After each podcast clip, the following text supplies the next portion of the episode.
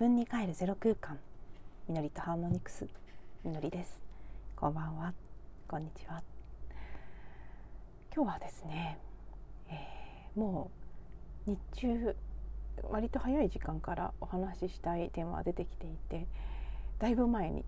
あのその出てきた瞬間メモを書き取って大体の話すことを決めていたんですけどなぜか録音そのものは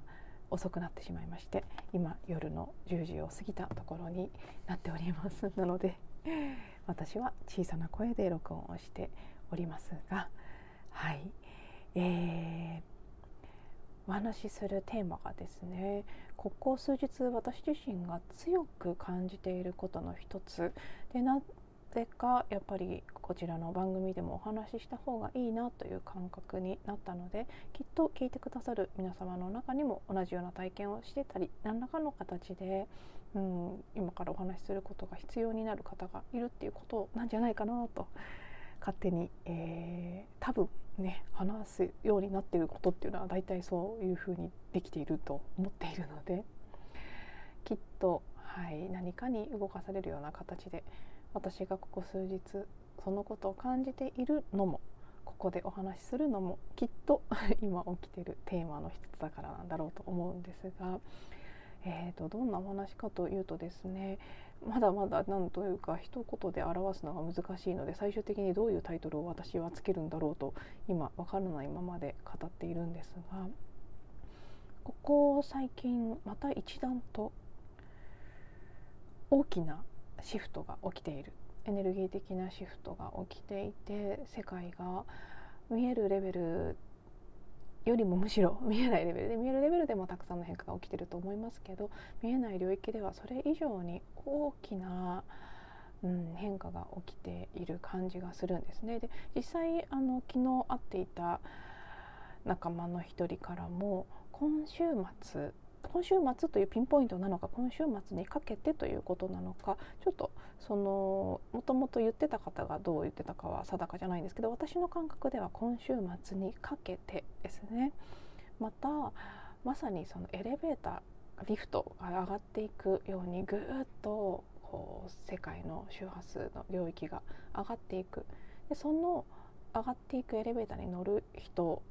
ともともとのところにとどまる人とが結構はっきり分かれてくるのでそこに乗っていくように意識を持っておくことが大切だよなんていう話を昨日たまたま聞いたんですね。ちょっとその話は時間があればまた今日のテーマを話した後で補足しようと思うんですけどそういう大きな一般的にこのスピリチュアル業界でシフトとかね呼ばれている変化が起きているからだと思うんですけど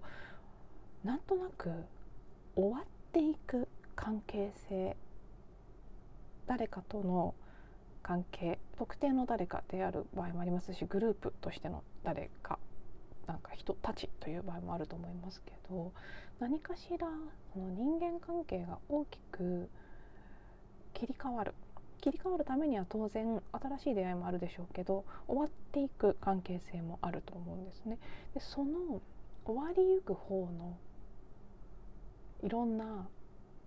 ものが見えてくる終わりゆく関係性が浮上してきているという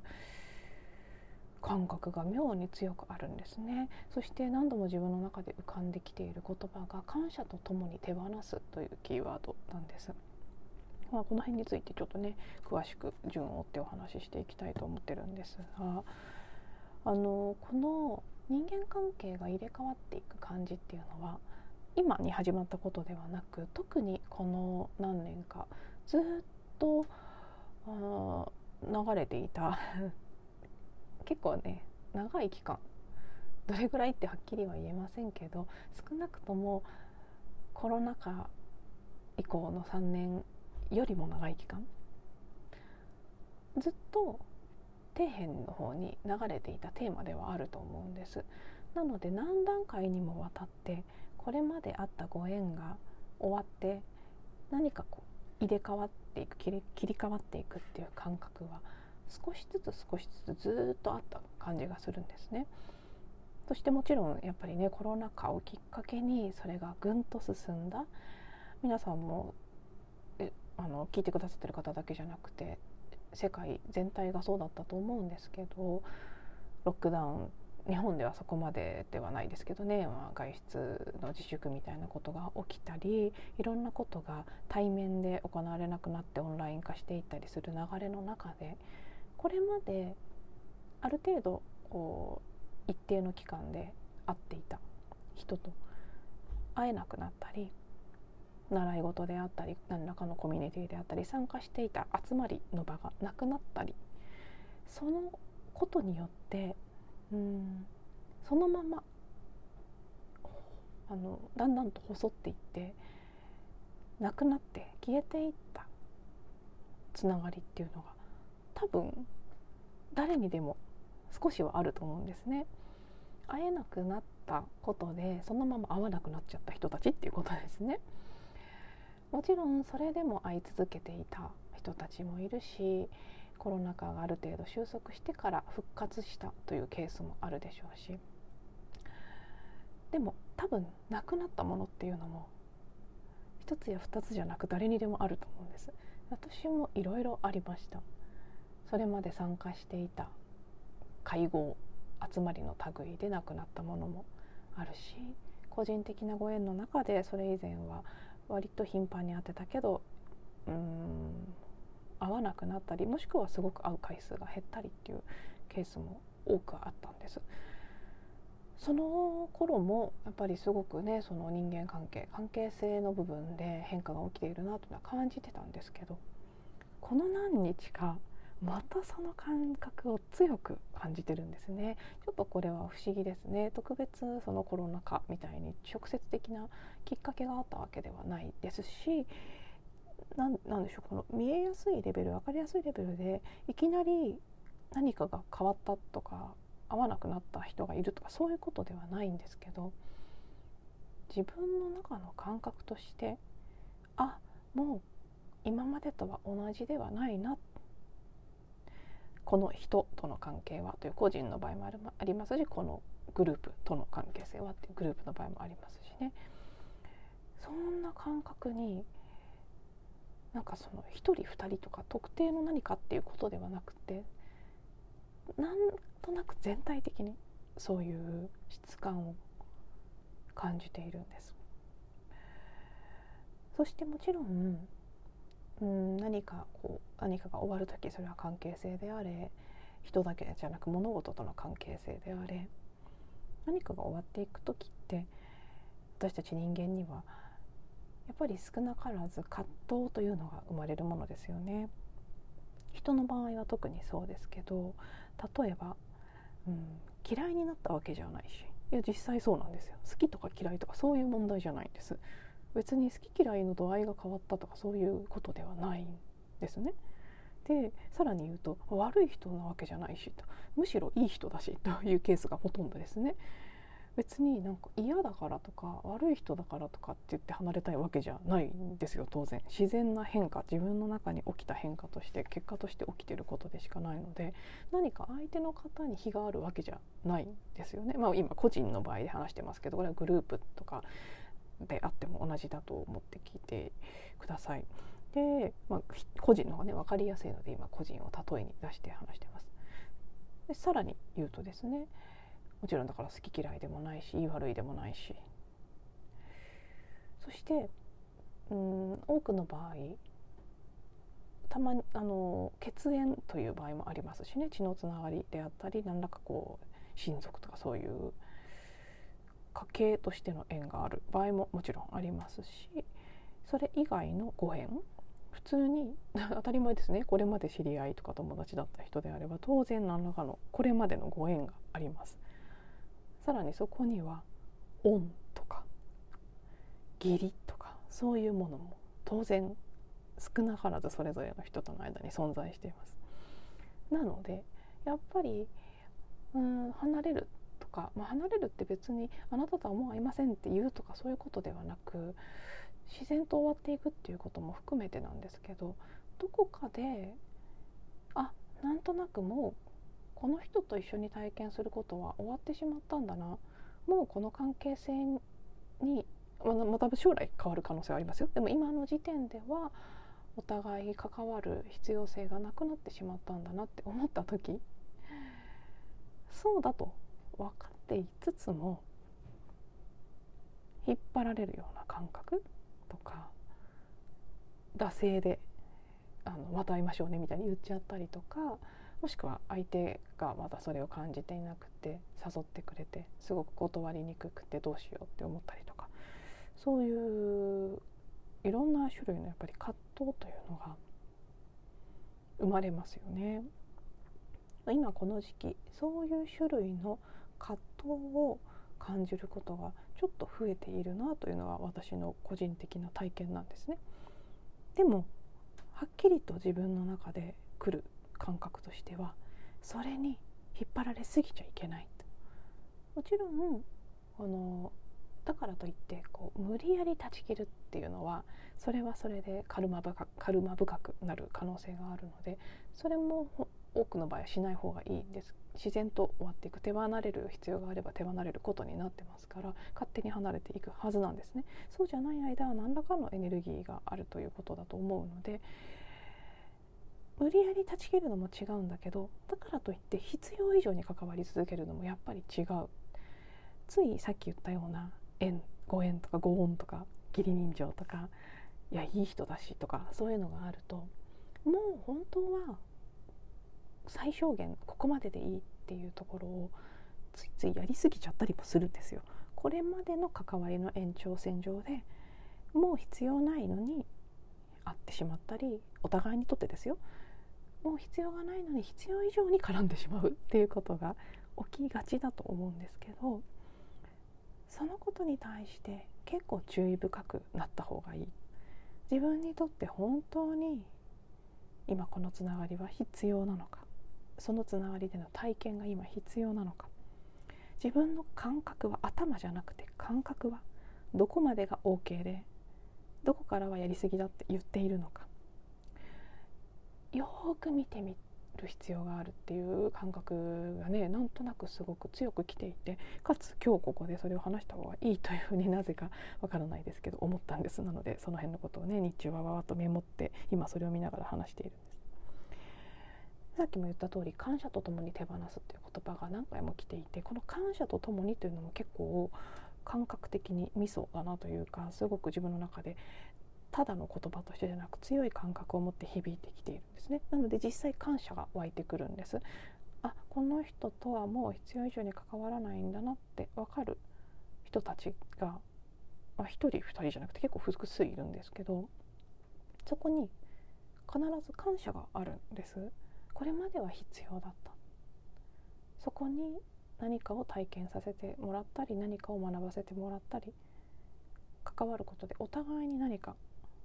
を一緒にする必要があったんだということも同時にはっきりわかるんですね。なのでそのことにありがとうっていう気持ちを感じつつでもやっぱりもう終わるんだあの終わるってここで言ってるのは今での今までの形が終わるということなので形を変えてさっきも言ったように今そうだというだけでまた時が経ったら関わる可能性はありますからそれがずっとっていうことではないんですけど今この瞬間のこれまでの形での誰かなり何かとのつながりというのは終わるんだって思った時そう。うん一つはだからその感謝という要素ですね。感覚として仮にです。なんだろうこう煩わしい感じとかもやめたいなもう断りたいなっていう感じが出てきたとしてもやっぱりそこに感謝を持って立ち去っていくっていうことが一つ鍵だなというふうに感じているのともう一つは決めたら手離れるから手放そうとするとか断ち切ろうとするっていうことでもないんだけどでそれだけどでも決めておく必要はあるってことですねはっきりと。ここは矛盾するようですけどとても大事な要素だと私はなんとなく今感じていてバシッてやるのも違うんです。だけどズルズルいくのも違う。じゃあどうしたらいいのっていう時に自分の中で明確にここまで。私が心地いいのはここまで。今だからそれが場合の時あの本当にねそのここまでのここまでのきなんて言うんでしょうねその決まり方っていうのは相手によって場面によって違うんですよね。例えばそれが関わる時間や回数かもしれないし関わり方接し方のその距離感みたいなものかもしれないしもしくは、うん、自分の中でこう本当にエネルギー的な気持ち的な部分だけかもしれないですしどういう形でここまでの線が引かれるかっていうのはケースバイケースでいろんなものが存在すると思うんですけど何であれ、うん、今この瞬間ある人なりある事柄との間で自分はどこまで自分のエネルギーーであったり時間を避けるのか。どこまで自分の境界線をその人とこう交わらせることができるのかっていうこと。そこに対して明晰さを持っておくっていう感じですかね。そして自分が意図しておく。それは特定の人に対してだけじゃなくてもいいと思うんです。なんとなく例えば感覚として自分に今とこれから本当に自分に必要なご縁だけを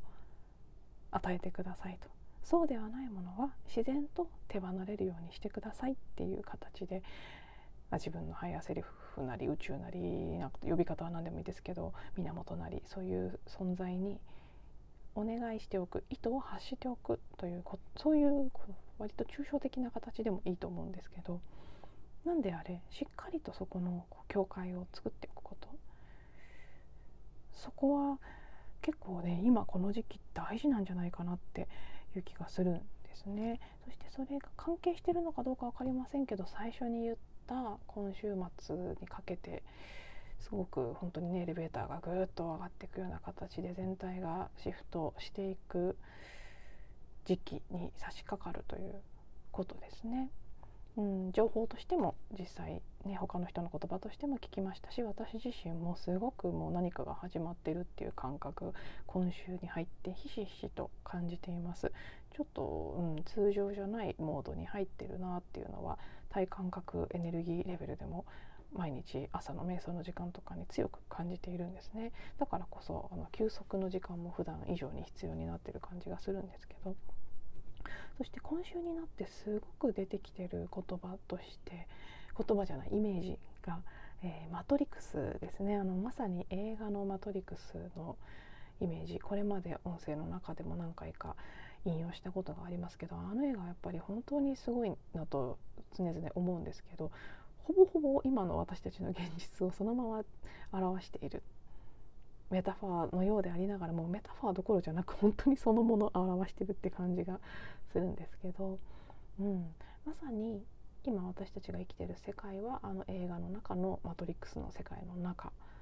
そしてそこからあの主人公たちのように目覚めて生きるということ。あつながれてた。支配されコントロールされた現実の中で自分たちは現実だと思ってるものを体験してただけなんだということに気がついて本当の本来の自分に目覚めてそのね刺さってたプラグを抜いて動き出すっていうことですね。そういう感じの変化が今まさに起きようとしていてただやっぱり一定期間本当に集合意識全体が書き換わる。つまりそのマトリックスそのものが消滅するまでの間そのまま眠ってマトリックスの映像を見続けるという選択をする人たちとあの映画の中ではレッドピルを飲むっていう形で表現されてますけどレッドピルを飲んで本当に目覚めた意識で生きるっていうことそして何ならマトリックスを終わらせる方をこうやる人たちとかいますよね。あれは今の私たちの現実今のこの世界でもうある程度当てはまることだと思うんです。で今回何か今週のそのシフトと関係があるのかないのか分かりませんけどすごく私はこの「マトリックス」という言葉が何回も何回も出てきていて今週。まさにマトリックスの内側と外側が分かれていくような感覚今起きている。だからこそのその仮にどんなにいい人でどんなに好きでていうか別に嫌いなわけでもないしいい人だしご縁もあるしこれまでの恩もあるしっていう人だったとしてもですね。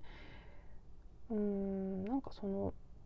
どこマトリックスのどこを生きてるのかっていうのが変わってくればもうこれ以上関わることはできないっていう感覚が結構こう一段とこの時期増してきている。もうこれは本当にコロナ禍始まって以来ずっとじわじわじわじわ起きてきた分岐だった気はするんですけどより一層そういう感覚が今週に入って強まっているなって思うんですよね。うん、なんで私がそれを今感じているのか本当の理由は分かりませんし私がただそれを感じているだけという側面もあるんですけど何らかきっと全体で起きている変化と関係しているんじゃないかなとも思うのでどういう意味があるのかわからないなりに 出てくるままをお話ししてみました。そしてその今週末にかけての大きなシフトというシフトアップのねこのエレベーターが上がっていくような、うん、上昇が起きるっていうことに関して言うとだからこそのです。あのなて言うんでしょうね分かりやすい言葉で言ったら三次元的な人間的なあれをしなきゃこれをしなきゃとかいろいろな、うん、マインドが作り出すトラブルであったり自分のエネルギーを押し下げるようないろいろなものですね。それは現実の自分の直接的な体験だけじゃなくニュースが見せてくるような情報も含めですね。すごくこう憂鬱さであったり不安恐れというものを感じさせられるような情報が常にたくさん流れていますからそういったものにとらわれて過ごすのではなくもっともっと大きなそれこそその、ね、そういうふうに見えてるニュースであれ現実の人間関係のトラブルであれどんなことであれマトリックスの中で起きてることですからそこではなくてもっと大きな領域で起きていることもっともっと大きな本質の部分の変化に意識を向けておくっていうことそしてその変化に伴って出てくる、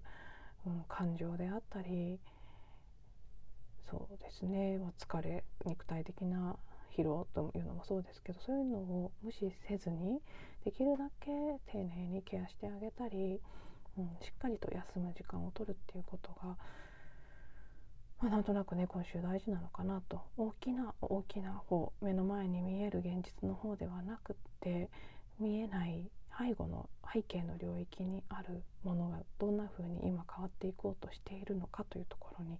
少しでも意識を向けておくっていうことが、うん、なんとなくすごく大事なんじゃないかなというふうに思いますしそういう意味ではね目の前で終わっていくように感じるそれによって自分の中に葛藤やいろいろな感情を引き起こすような関係性の数々もいわばその、ね、映像の方なんですよね。マトリックスの中の映像の方のことなのでこにあんまりフォーカスするのではなくとにかく全体として背景が大きく切り替わろうとしているんだからそれが変わってしまったら当然もっとこう前景の方の現象として見えてることは当然変わりますね。もっと大元が変わってるんだから一つ一つの事象が変わらないわけはない。その変わっていっている失っていってるように見えるものはあくまでうん自分がそうだと知覚してきたものでしかないんだということですね。現実のようで現実ではないという。なんか何言ってるかちょっと分かんなくなってきましたけど。なんとなくそうですね。はい。ちょっとこう最後まとまりが悪いというかどこに収めていいのか自分でも分からなくなりましたけどこれ以上引っ張ると長くなりそうなのでこの辺で終えたいと思います。はいでは最後まで聞いていただいてありがとうございます。また次のエピソードでお会いしましょう。